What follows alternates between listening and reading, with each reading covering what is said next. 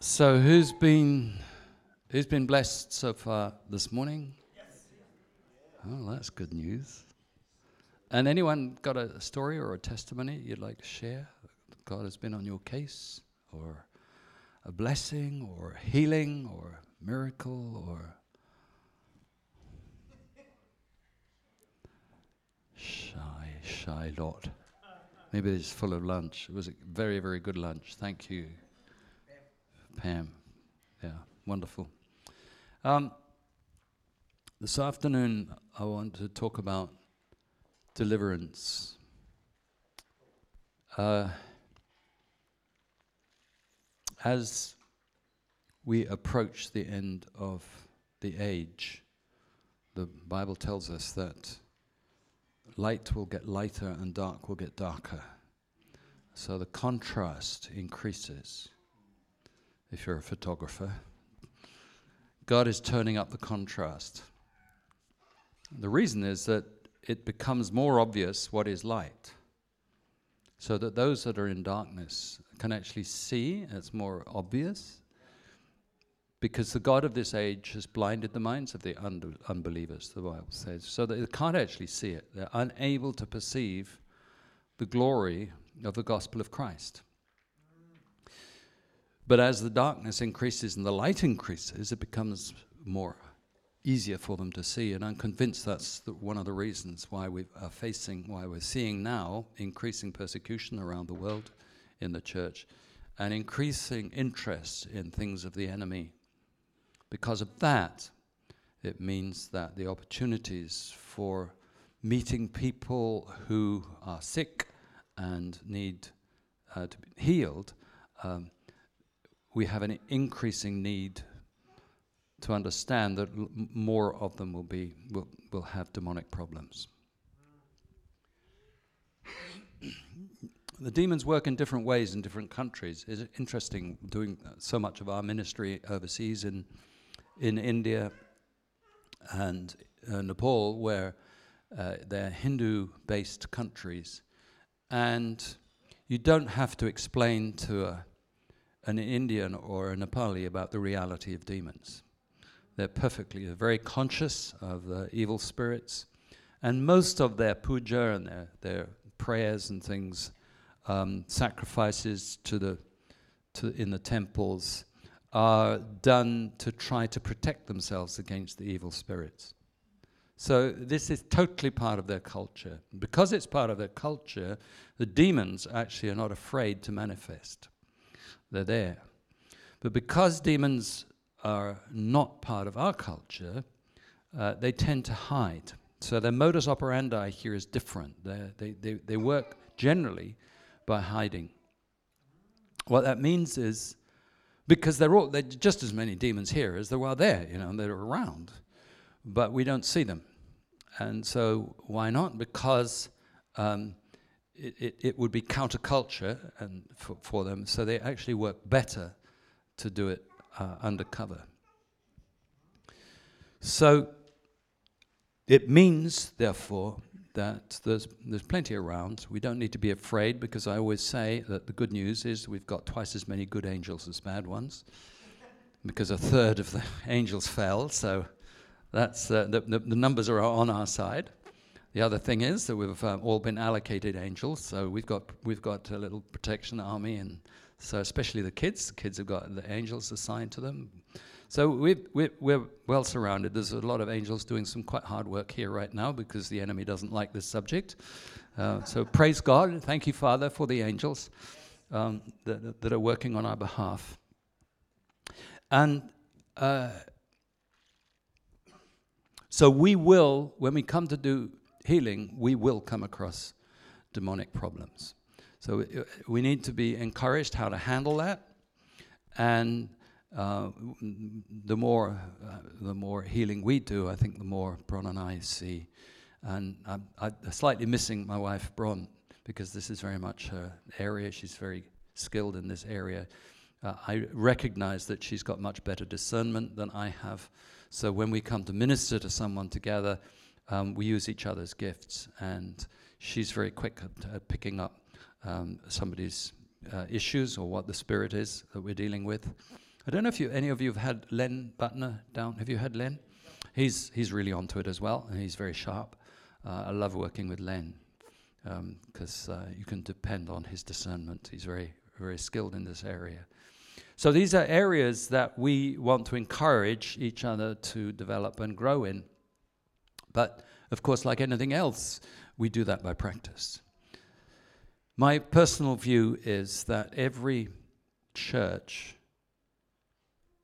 every Christian believer should be encouraged to understand that they have the authority to cast out demons. Every Christian believer has authority to do that. But I also believe that every church should encourage its believers to be willing to cast out demons, but should also train a team that are ready to get stuck in when uh, someone has demonic problems. And this is highlighted because Jesus himself said there are different kinds of demons. Um,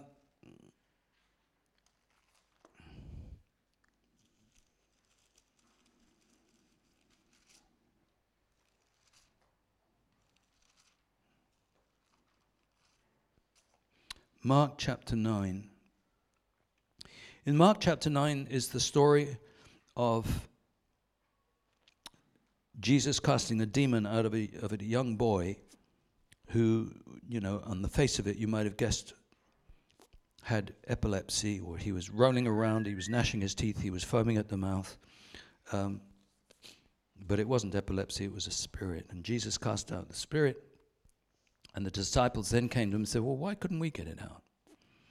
And Jesus says, um, verse 29, Mark chapter 9, verse 29, this kind can come out only by prayer. This straight away um, sort of raises a bit of a question about what I've been teaching about. So I want to put this into context before I come back to what I was about to say. This kind can come and come out only by prayer in the Matthew version, Matthew tells the same story, but his answer, when they say, Why couldn't we cast it out? Jesus' answer is, Because you have so little faith. So if we join those two stories together, the, I believe that the answer why the disciples had so little faith was because they were not living a lifestyle of prayer. So it's not that we have to pray to cast out a demon. It is that if we're living a lifestyle of prayer, or if you want to add the and fasting in, um, is there in some versions. If we're living a lifestyle, a submitted lifestyle to God, then we will be better positioned to cast out certain demons. Okay, so that's the situation that the way I see it putting the two accounts together. But what I wanted to pick up on was not that necessarily, it was the fact that Jesus says this kind can come out only by prayer. From that, he makes it clear that there are different kinds, and there are some kinds are easy, and some kinds are not so easy. And that certainly has been our experience.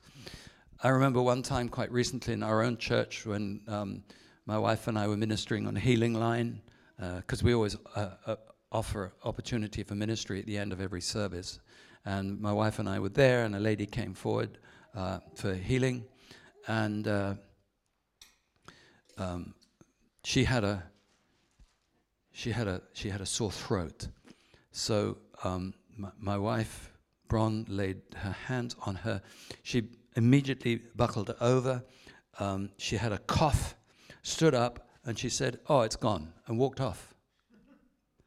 Now, Bron and I looked at each other and had a big grin because we knew that she just got delivered. She had a demon that was causing a sore throat. She bent over, coughed, the demon came out, and she went off. She had no idea that it was happening. She had no idea what had happened, but she got set free and healed. So I just love that. You know, it's so. Um, so cool. Uh, so that's one of the easy ones. But they're not all like that. And anyone that's been in ministry for any length of time will have confronted some of the t- hard ones.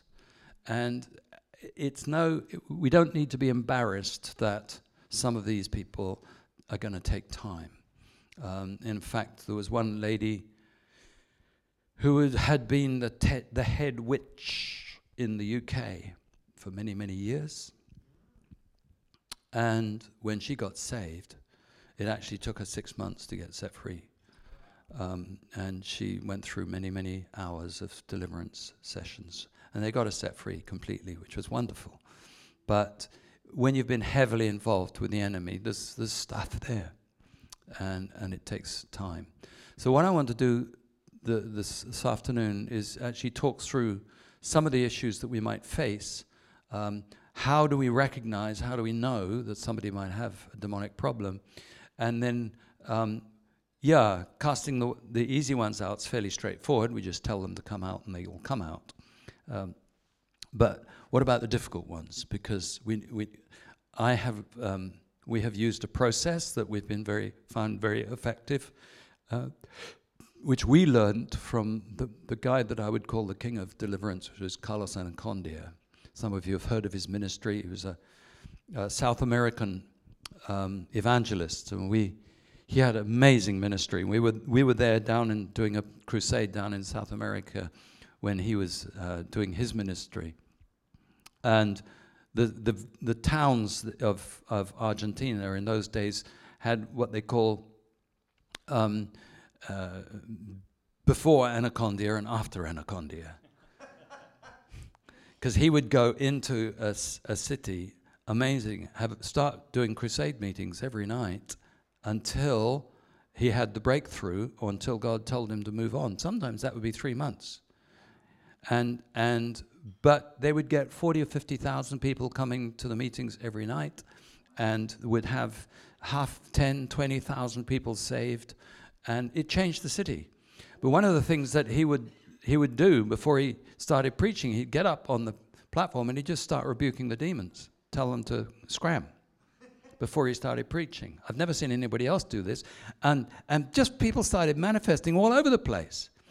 I even saw him doing it. This is, was hilarious. And, and, uh, he, he was doing a pastors' meeting, and there were about 200 pastors and their wives there, and he did exactly the same thing. He just started rebuking the demons, and the pastors and their wives started manifesting all over the place. So, yeah. So he trains people what to do, and, and he taught us, and it's just amazing. Um, he would quite often, it would be quite normal for him to see 100 or 200 people manifest in, in before he started preaching.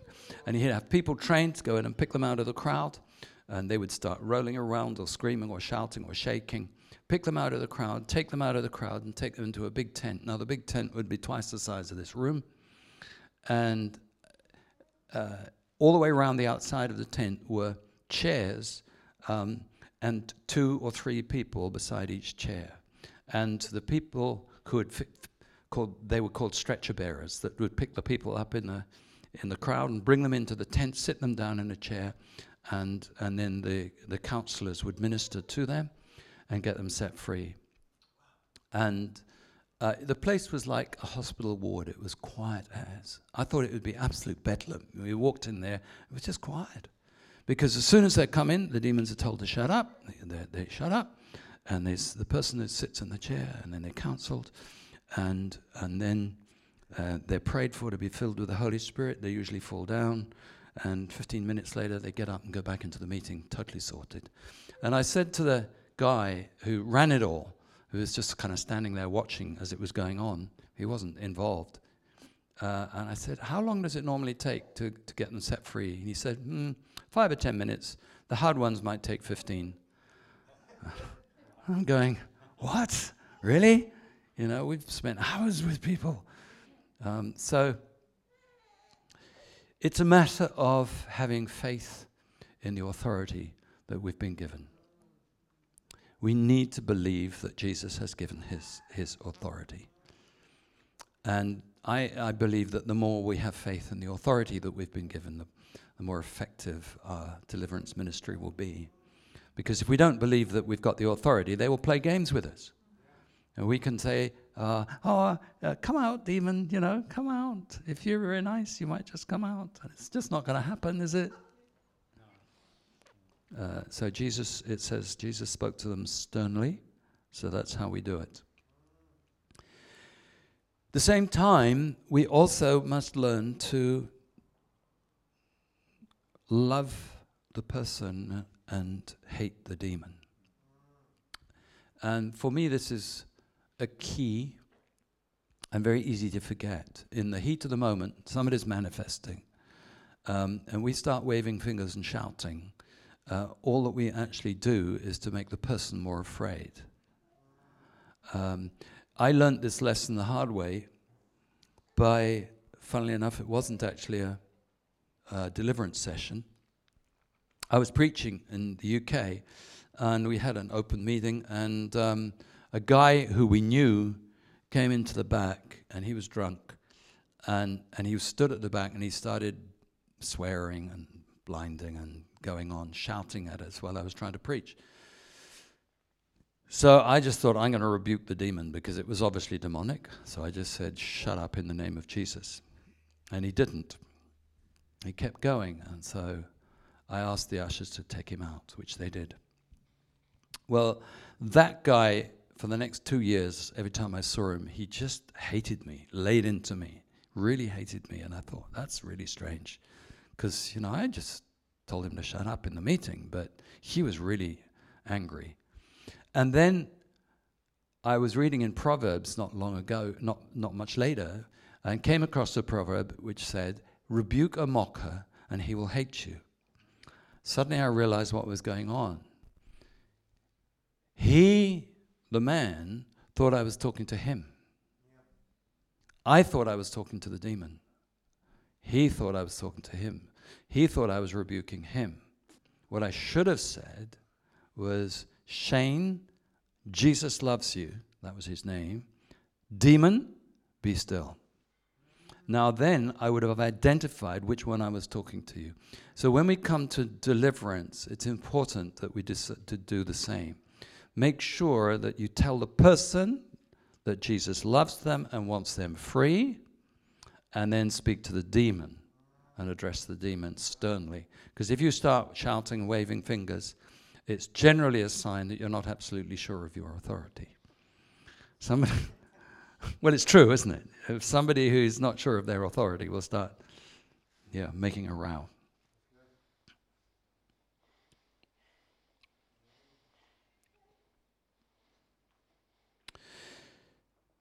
So, deliverance has actually occurred 25% of the miracles in, in the Gospels actually involve deliverance. So there is therefore a sort of a suggestion that 25% of sick people have got demons, but actually that, that's a wrong conclusion. The, the conclusion we can come to is that they're around, uh, and when, we when we're ministering to the sick, we will come across people with demonic problems. So, like I say, the, the, the simple ones are fairly straightforward. You, you just uh, discover that this is a demon and tell it to come out in the name of Jesus. Or the Holy Spirit might tell you there's a spirit of infirmity. That's a common one. Uh, typically, a spirit of infirmity will be um, will be when the doctors can't find what's wrong. There, might be a, a, series of symptoms, and the doctors, they've gone for tests, the doctors can't find out what's wrong, and they send them back, and they haven't really, I mean, they might prescribe a few painkillers or something, but, but they haven't got to the bottom of it. And, and that could well be a spirit of infirmity. So there's one to go for, um, and uh, so just command it to come out. And if, if things are going well, it'll come out quite easily, and there won't be any more problems, and that person's health um, will be sorted. Another typical one we meet quite often is what I call a spirit of pain. It's when somebody's got a, a painful condition and you lay hands on the spot and the pain moves. Now, in the normal physical, uh, there's no normal physical reason for that to happen. So if somebody's got a painful shoulder and you put your hand on the shoulder and the pain moves to the elbow, going, no, that's probably not uh, a problem with the shoulder. That's probably a spirit of pain. happens quite often when somebody gets a bad hip. You put your hand on the hip, it goes to the knee. You put your hand on the knee, it goes to the foot. You put your hand on the foot, and it comes out. So if you find yourself chasing pain around the body, speak to the spirit of pain and command it to come out. So that, that's another little, a little tip. These ones are fairly, fairly straightforward. Where it gets more complicated is where the person has given the demons reason to be there. Actually, every demon has a reason to be there. Uh, I, I, don't believe that the Lord allows demons to oppress people without, without there being a reason. So, what we need to do when we come to minister is to actually discover those reasons. Sometimes, as I say, the spirits will just come out and it's not an issue, but if they're not coming out straight away, we're going to need to uh, actually discover what's going on. Why is the demon there? Because we will need to deal with that reason before they can come out. If the demons think they've been given permission to stay, then they will stay. So we have to we have to discover that and get the person to agree to break off those conditions. So this therefore leads us to take take through a process. now you might think, do we really need to do a process? Did Jesus do a process?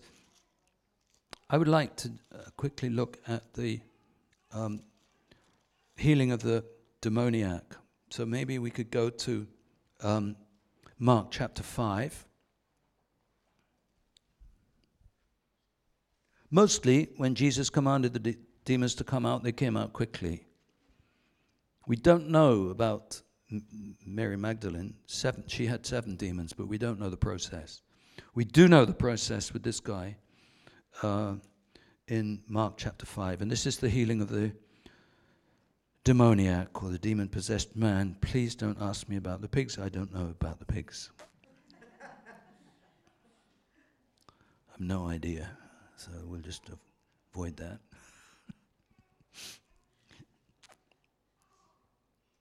the man lived in the tombs and no one can bind him anymore. So here's one symptom of somebody being demonized is they can be very strong. I've seen that with a young girl, just extraordinary. Um, night and day among the tombs and in the hills, he would cry out and cut himself with stones. It's another symptom of demons is self harm. I, I, personally believe that all self harm is has got a demonic root. I may be wrong, but uh, if I see self harm, that's where one one place I would go. Um, now let we, let's just read this next bit carefully because there's a truth lurking in here. When he saw Jesus from a, a distance, he ran and fell on his knees in front of him. He shouted at the top of his voice, What do you want with me? Jesus, Son of the Most High God, swear to me, to God, you won't torture me. For Jesus had said to him, Come out of this man, you evil spirit. Then Jesus asked him, What is your name? My name is Legion, he replied, for we are many. And he begged Jesus again and again not to send them out of the area. What we need to try and discern here is what's going on. And there's a, there's a key verse, verse 8, which tells us that this was a process. How do I know that? Because it says here, for Jesus had said to him, pluperfect tense, Come out of this man, you evil spirit. That means what had happened. What was the first thing? Jesus saw him at a distance. Then Jesus said, Come out of this man, you evil spirit. That happened. Do you see the, the, the sequence of events. Then he shouted at the top of his voice, verse 7, because verse 8 is out of context, out of order, out of chronological order. Then he shouted, What do you want with me? Then Jesus says, asked him his name. So there was already a process going on. Jesus had told the demon to come out, and it hadn't, and he started to argue. And this is a common experience for us as well. We meet somebody who starts manifesting, we tell the demon to come out, and it argues. And so at this stage, we realize okay, now we need to get into a process that we can actually get this person set free. So, what did Jesus do? First thing Jesus did was ask the name. Now, I find this interesting. He knew eh, by discernment that this, there were lots of demons here, but he asked the man's name, per, um, second person singular. He didn't ask plural, he asked singular. Not what are, are your names, but what is your singular name? What, why am I emphasizing this? Because I personally don't think Jesus was interested in the name of the demon. I think Jesus was interested in the name of the person. I, I think what he was doing was showing the person compassion. I'll bet nobody had asked his personal name for years because they were so terrified of him.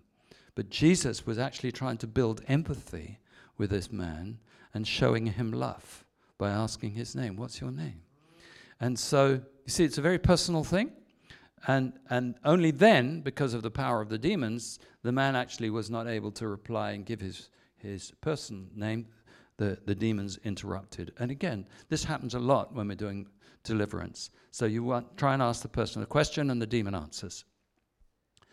So at that stage, you can tell the demon to shut up. This is one of the parts of the process that we'll, we'll look at in a minute. So what I'm going to do is go walk, walk through a process that we've used, uh, that, as I say, we, we learned from Carlos Annacondia.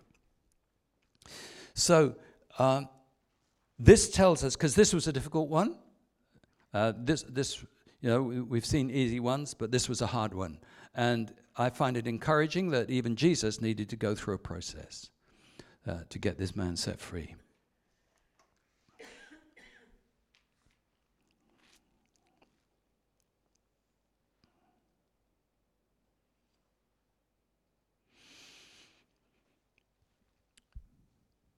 People can be demonized through a range of different issues. Mostly, they are issues which people are unaware that they are actually making a, a, a vow or a covenant with the enemy, but that's basically what's going on. And when, uh, you know, Paul makes it clear that when we're worshipping idols, we're actually worshipping demons. And Paul says, I don't want you to have anything to do with demons. So that's a good reason not to be involved in idolatry. Then you might say, well, yeah, in our culture, there isn't a lot of idolatry, but I would actually ar- argue about that. Um, because to me, anything that we worship above God is idolatry.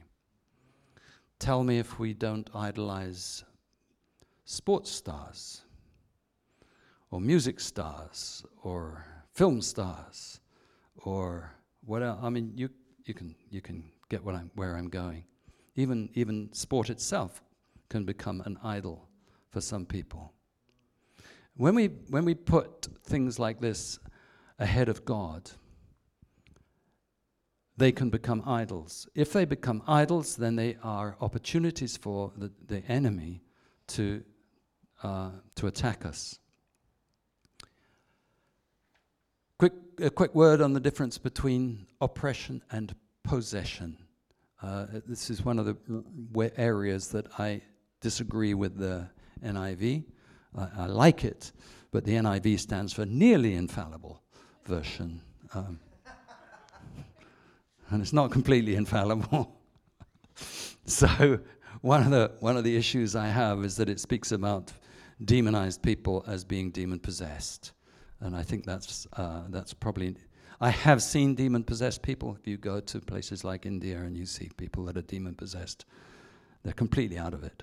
Um, I feel sorry for them. You know, their eyes are totally vacant and and they walk around like zombies and and just the devil's got them, and it's very sad.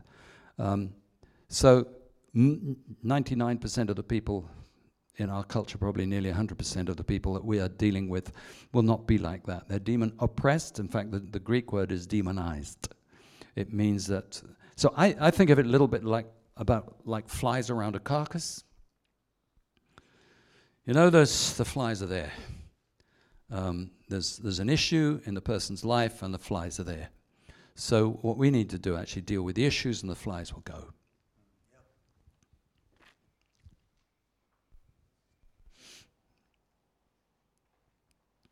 So, um, ways of getting involved with uh, demons is through idolatry, witchcraft, occult. Freemasonry is very big in this country.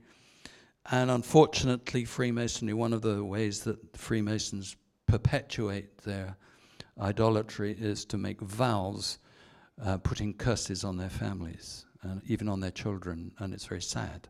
But what that means is, uh, you know, when you're in the Freemasons and you, you, you make a vow to, the, to your God, um, then the, the, the vow actually places a curse against you. You are going to do this, or these curses will happen to your children. Um, and so that can be passed down the generations. So, of course, when we come to minister to somebody who's got uh, uh, Freemasonry in their parents or grandparents, um, there could well be some issues that have come down the family line, and we need to deal with that and break it off. Uh, fortunately, all we need to do is just put it under the blood of Jesus and break it, uh, and by faith that's released. And, and so all of those all of those curses are broken because Jesus became a curse for us. Thank God. Thank you, Jesus. So other things, um, uh, sexual problems, violation, soul ties. For those that are not don't know what I'm talking about, a soul tie is formed when you make a covenant with someone. Uh, the, the commonest form nowadays is when you have sex with someone and you, you automatically form a soul tie with that person. Now, unfortunately, what can happen is that can become a channel for spiritual influence. If that person happens to be involved in witchcraft or idolatry themselves, then you can be impacted or influenced by that person, even though you've had nothing to do with witchcraft yourself. But what you've done is slept with somebody who is, and that can actually cause uh, spiritual problems for you because you've opened yourself up spiritually to that person.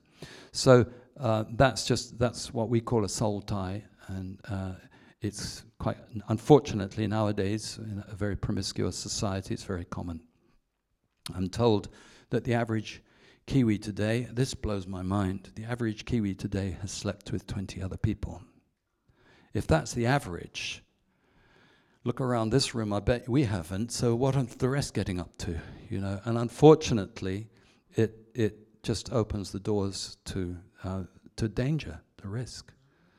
So when people when people sleep around, it's not just physical diseases, pregnancy that are the problem. We get spiritual problems as well. So we need to be aware of these things.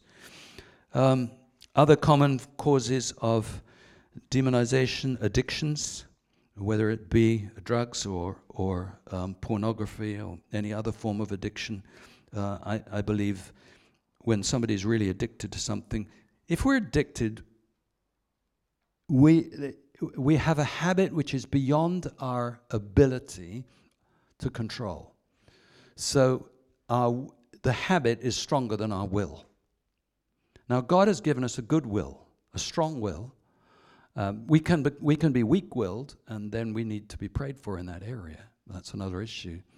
But I personally believe that um, there will be a spirit behind most addictions.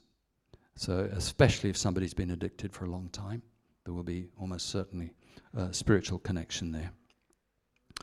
Um, I've already mentioned inherited curses, gangs, of course, all, all sorts of reasons why. Um, but you know, when you start making vows to your gang, then you're actually opening yourself up to uh, to demonic uh, influence. So these are some of the issues that we might face. Um,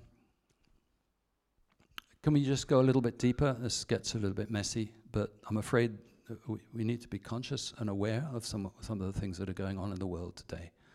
Uh, Rodney Francis will have mentioned some of these things to you. Um, sadly, there's quite a strong satanic movement in the, in the country. Um, it's worldwide, but it's here in New Zealand as well. And one of the things that they do is they will take young people and traumatize them to such an extent that they become demonized. And they do this deliberately, even to children. And unfortunately, what happens, one of the ways that the mind copes with severe trauma, especially if the severe trauma is coming from someone who is their protector, then that then the, the person has got nowhere to go. Do you see, see what I'm saying? Because if your protector is the one who's causing the, the trauma, then there's nowhere to run. And the way, one way the mind copes with that is to form a second personality. So we meet then people, multiple personalities. And we, we've ministered to a number of people in, with this situation, and they've been severely demonized and severely traumatized, and they've got several personalities. And a lot of these, a lot of the time, the people are unaware that they've got more than one personality, uh, but they're just aware that they've got problems. And so I'm slightly nervous here because we've got a psychologist in the room, and I don't know all the details. But I just tell you what we have come across and what we have met. We've come across people who are demonized in one of the alternative personalities. This gets complicated.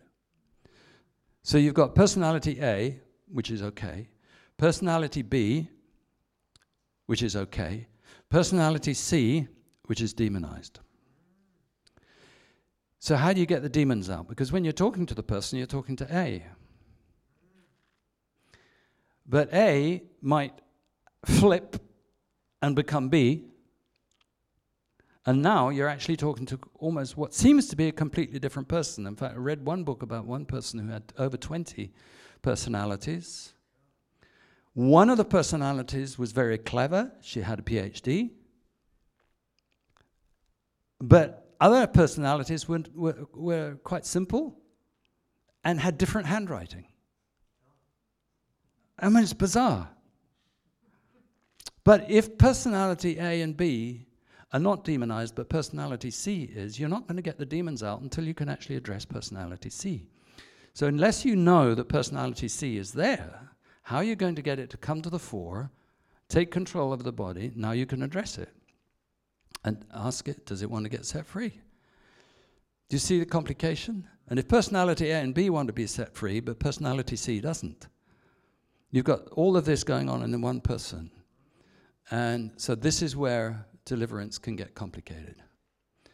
Um, I, I actually think that this is possibly what was going on with this demoniac person and Jesus was able to sort it out. So that's the good news. And we've had one, one person that I remember, in fact, we've had several of this sort of situation, but we've had one person who um, I remember very distinctly.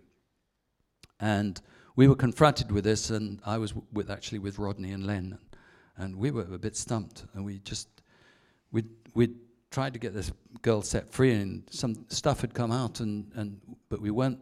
She wasn't free, and we didn't know what to do, so we went away and had a pray. Came back the next day, and they brought her back, and the Holy Spirit told us this was what was going on. So we actually commanded the other personality to come to the fore. Now we were aware that it was there, and we didn't know before, but the Holy Spirit told us. So we asked that to come forward. And the, the, the person, the girl, changed her voice, she t- changed her appearance, uh, and and uh, it was just amazing. And we could talk to that one. She became, there was a little girl. Um, so we spoke to the little girl and asked her if she wanted to get set free. And she said yes. So by the grace of God, we got the demons out of that, out of that personality. But now you've got a person with three personalities, she, she had. So what do you do? Well, we asked we didn't know. We were just flying by the seat of our pants. We hadn't got a clue what to do, but we, this, the Spirit led us, so it was really cool. The Spirit suggested that we invite each person whether they would like to be reunited. So we spoke to each person in turn and said, Would you like to be reunited? And um, each of them agreed. And then we just commanded uh, those personalities to be reunited in the name of Jesus. And they were. And she changed. And yeah. And, and so she wasn't totally sorted out with her problems. There was something else going on. But um, she was still getting nightmares and attacks. But um, most of her problems were sorted. So that was quite an experience going through that. Uh, so I, I, love deliverance. It's exciting. It's an adventure. You never know what you're going to meet. Yeah. Um, one lady I was working with, uh, Len. I, would spent some time trying to. She'd come over to our house two or three times. Bron and I had ministered to her. We hadn't seen her set free, and uh, we'd got some stuff out, and uh, demons had come out, but there was still a lot more there, and we didn't know what to do about it. So I just called in the heavies. I phoned up Len, and I said, "Len, I need your help here." And Len and I went over to her house in West Auckland and we went in there and we, um, we got to the root. Her, for, she was actually from a South American country. I think it was Bolivia. I think it was Bolivia. She was from Bolivia.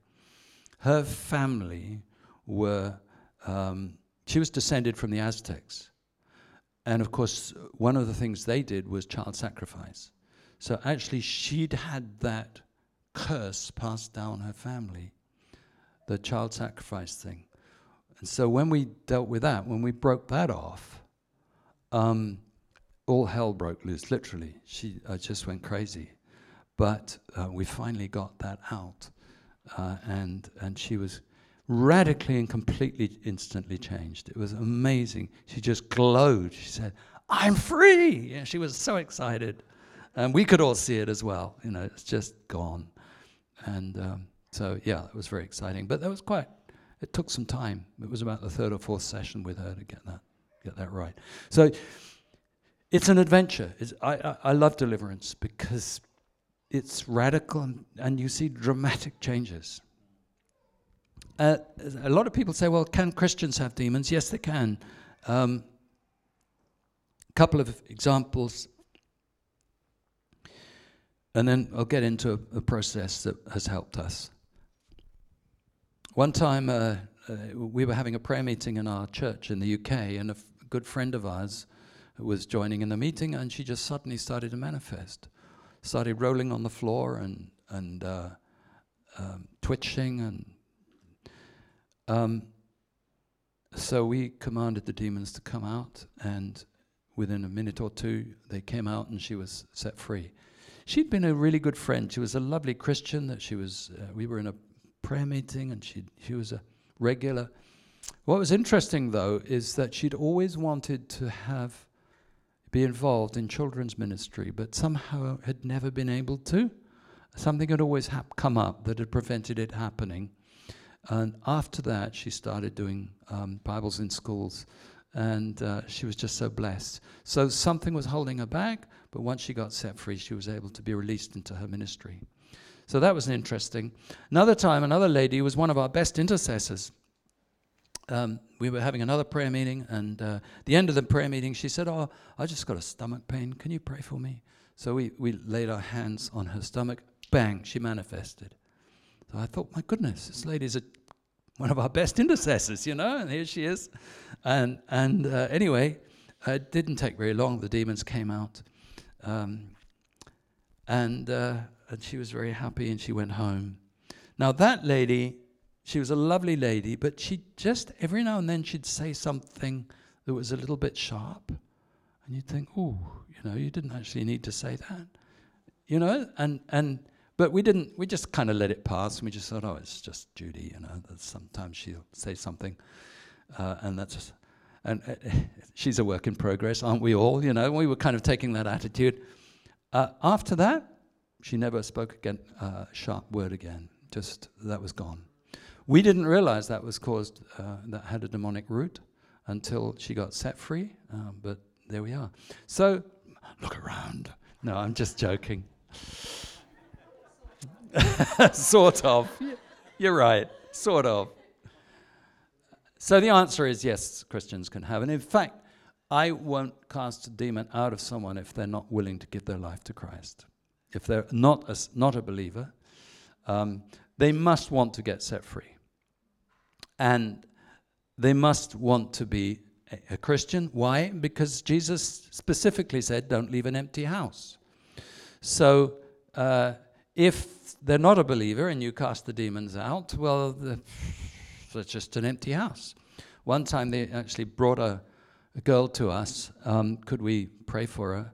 Uh, she was in the New Age, and she was having sexual attacks by demons at night. Um, yeah, it can happen. And um, she wanted to be set free because she didn't like what was happening. And so we just asked her, Are you willing to give up your um, religion and become a, a Christian believer? And she said, No way. So we just said, Well, I'm sorry, we can't cast them out. So there was somebody that I, we couldn't actually help because she wouldn't submit to Christ. Mm. Sad, but she, uh, uh, we just said, well, you know, you're actually messing with the wrong stuff, and this is what happens. So, yeah. So um, that's their choice. And we, I won't try and get somebody set free if they don't want to be, and if, if they're not willing to give their lives to the Lord. So, um, those are just a couple of precursors. All right, well, let's quickly look through what we what process we go through. Um, there is a, a, a, little bit of it in your book, but I'll, I'll just I'll expand on it a little bit.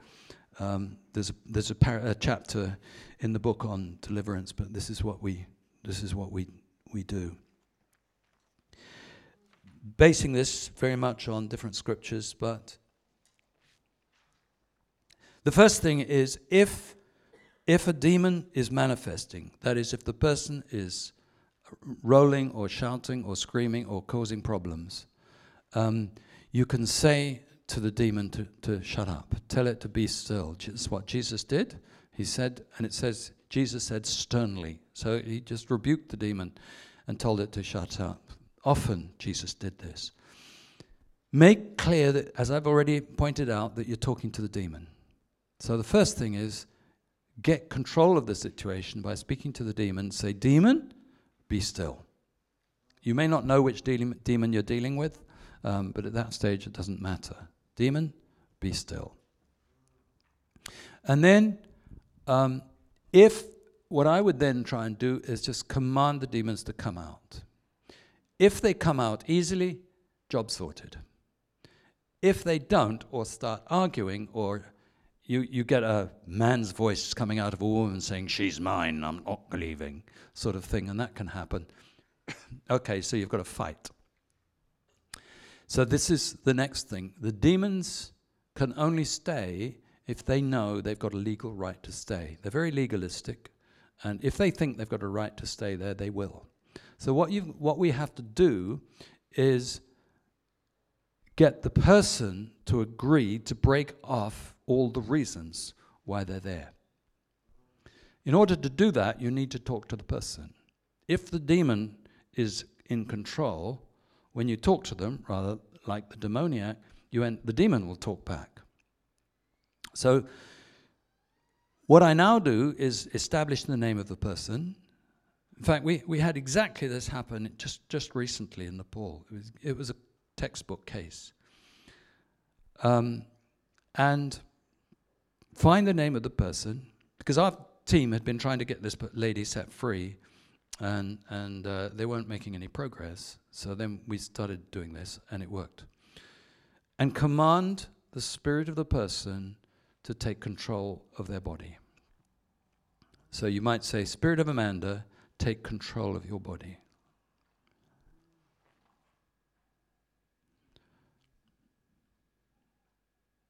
Now you can talk to the girl or to the person.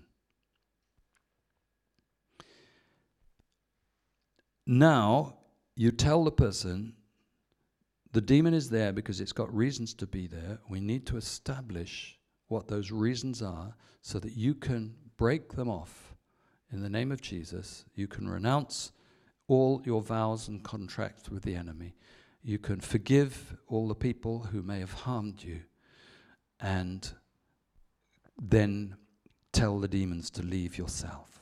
So you actually get the person involved. If they're afraid, and they usually are, tell them, we're doing this in this together. We're going to get you set free. And, um, you know, we're, we're on your side. We're, we're here to help. And just encourage them with, uh, with encouraging words. This is our, you and us against the enemy. And we're going to see you set free. So that's what we, that's the, the approach we, we take. On this particular occasion in the, um, uh, in Nepal, this lady had been sexually abused when she was a child. And the issue was that she had never forgiven the perpetrator. So we needed to ask her to forgive. Not easy, but she, in tears, but she did. She made the confession that she forgave her perpetrator.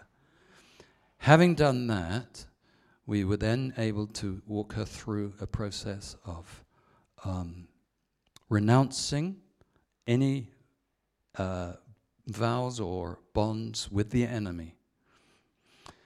That clears the decks. And then the demons have got no further right to be there. And then you can command the demons to come out. And they may argue for a little bit longer, but they will come because they recognize they, you, you are on, they are on your turf. I had a dream a, a few months ago, which uh, um, was actually amazing. I but it taught me quite a bit about this.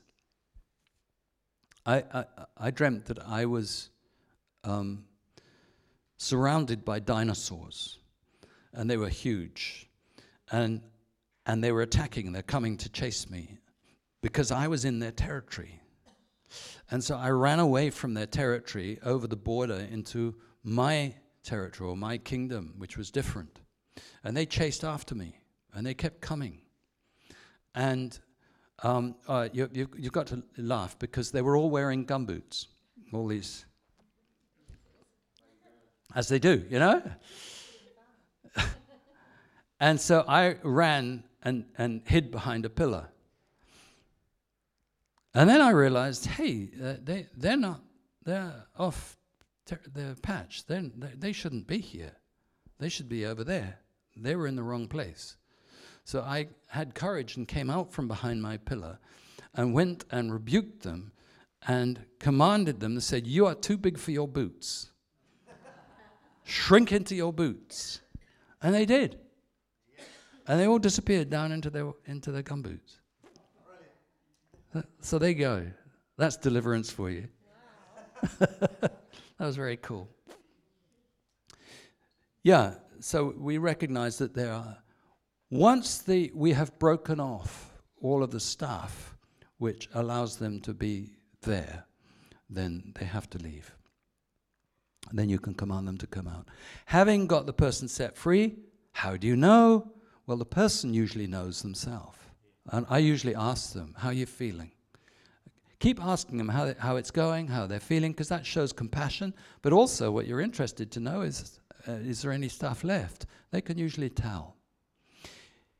If this is going on for a long time, um, then I would suggest having another session. Uh, it's usually deliverance is usually pretty exhausting for everybody involved. It can be quite hard work. Um, physically, at, sometimes you have to restrain the person. Uh, sometimes they're rolling on the floor and you're trying to stop them harming themselves. So it can actually be quite exhausting. So we usually say a, a kind of an hour is enough, and if you haven't got them all out in an hour, just schedule another session, uh, and and that's okay. But once they've got once you've got them out, then make sure that they're saved and pray for them to be filled with the Holy Spirit, so that you're not leaving an empty house.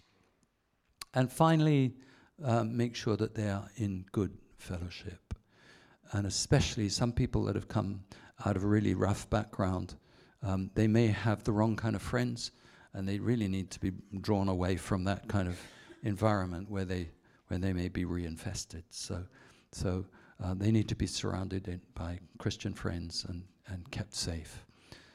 So, like like anybody who's had a um, an operation, and deliverance is a spiritual operation, Um, and it can be quite heavy duty. Like anyone, they need time of, to convalesce. So give them give them space just to just to recover. Does that sound all good? We've used that system in many different people, and it's been very very successful. But I'm aware our time is nearly gone. But if there are any last minute questions, um, yeah. Is there any difference with a child? Yeah. Um, I actually love getting children set free because the demons come out very easily. Uh, we, we, meet a lot of children um, who are uh, demonized in, in India and, and Nepal because they're dedicated to the idols. And of course, that means they're dedicated to the demons. And of course, the kids don't know, bless them. But usually it's a matter of um, a minute or two and they're set free.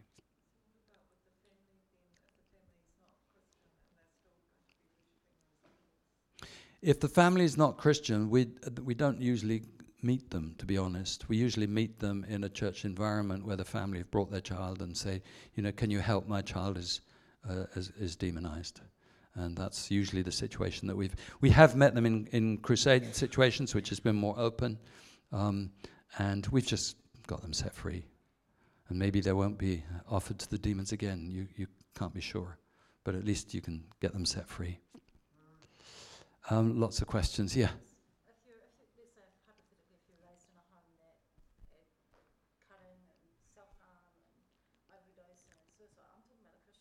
Yeah.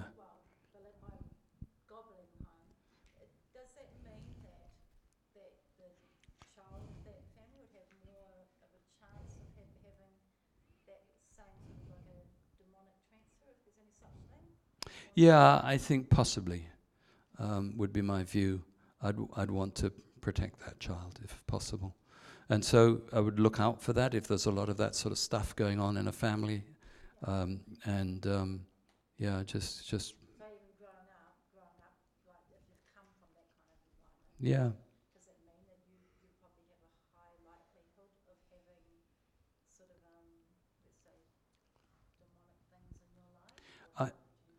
I, I, I look at it like this that uh, I say if you go outside on a, on a showery day, you might get wet. Uh, you might not. Um, but the longer you spend outside on a showery day, the more likely you are to get wet. So, um, yeah, so in, I- if that's a really bad family situation, then I would say the child has got fairly high risk of being, being spiritually affected by that.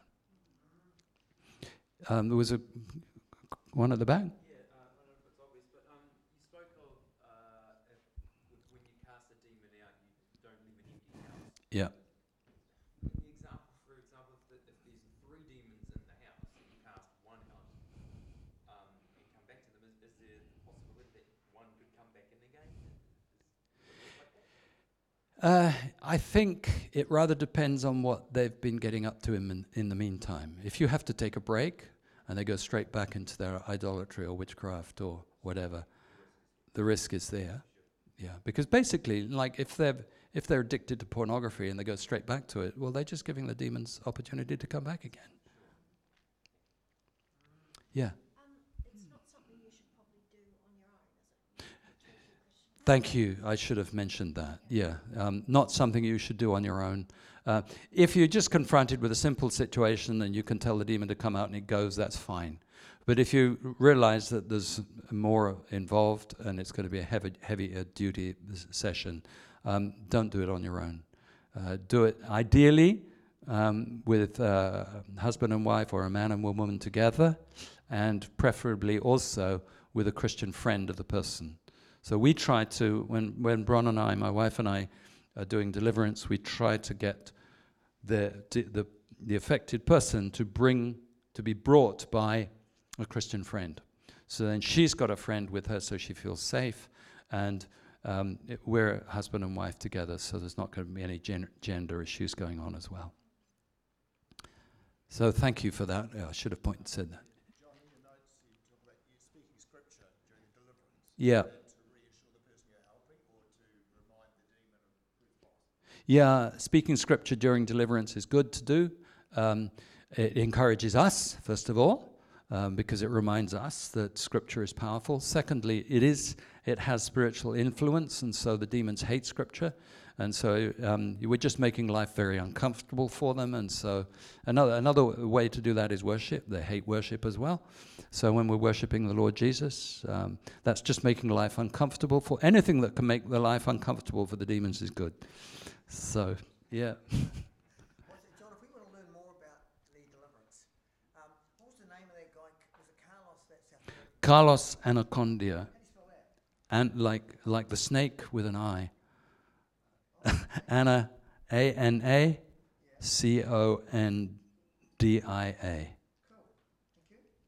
Yeah. Yeah. What about a, what about getting a house set free? Yes, we've had that experience, um, and what we've done there is just to go around the house and take some anoint, anointing oil and like anoint the doorways. And funnily enough, uh, one lady, fairly new believer, asked us to come. She said her house was felt horrible, and could we come? And it turned out we learned the history later um, that uh, witches had been using the um, the basement of the house for witchcraft. And so um, we went round and anointed everything and prayed the blood of Jesus over the place, and and uh, the demons left, and there was no more problems. Yeah. Uh, sometimes a house can s- feel uh, unnaturally cold. That's one symptom, uh, and we we again met that once in South America. We went to a place we were supposed to be staying. It was freezing, and there was no reason for it. But uh, then we discerned what was going on and commanded the demons to leave, and we had a good night's sleep. and yeah.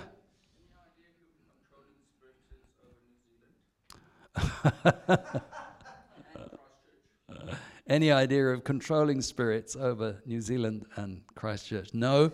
Um, my personal theology is uh, that's, that's not my problem. That's the Lord's problem. Uh, we can pray, but, but you know, when, when Daniel was praying to God, and we read that the angels, uh, Gabriel and Michael, were fighting against the princes of Persia and Greece. Daniel was actually repenting. He wasn't praying against the angels of, of Persia and Greece himself. Michael and, and the other archangels were dealing with that problem. Our problem is to deal with what we've been called to do, which is to repent and to bring and preach the gospel. So I, I'm aware that there are territorial spirits because the Bible tells us there are spirits of, of, of Persia and Greece. So therefore, there's a spirit, controlling spirit over New Zealand. Um, but I, I don't see that as my problem. That's the Lord's problem. He'll, he'll send the angels to sort that out. We just concentrate on doing what we've been asked to do. Th- I, that's that's my, my theology. very interesting um, comment about that just recently. A friend of mine was in Darwin and was getting a haircut, and a child started screaming out out the back. And after a while, the hairdresser said, "Oh, I'll have to go and see to the kid." And when she came back, she said, "Your spirit is upsetting my daughter." Interesting. And my friend said, Well, I've got the Holy Spirit, so I don't think I'll be any problem. and she said, Oh, well, my daughter's a, a child, a very small child, is in training to be a shaman. Mm, And she said to her, You know, that's a dreadful thing to do to your daughter. totally. Yeah. The, the lady said, Oh, wow. We couldn't go to church. The spirits wouldn't like that, you know. And anyway, she she stayed and got her hair cut. She's like, Well, she didn't feel anything. And she said, Well, Mm, I wasn't leaving without the rest of my haircut. this child screamed until she left. Wow. And she said, Isn't that interesting that I felt nothing, but Yeah. the Holy Spirit impacted on that? And she said, and the lady said to her, I'll have to get the shaman to come and clean out my salon now. Very interesting story. oh, yeah. and she said, Oh, I said, Did you ever do anything? Go back there? And she said, I used to sit outside sometimes and read my Bible. but she never felt. Interesting. Yeah, yeah. And I thought, you know, we carry the Holy Spirit. We do. That's great. Praise God. Thank you. Yeah.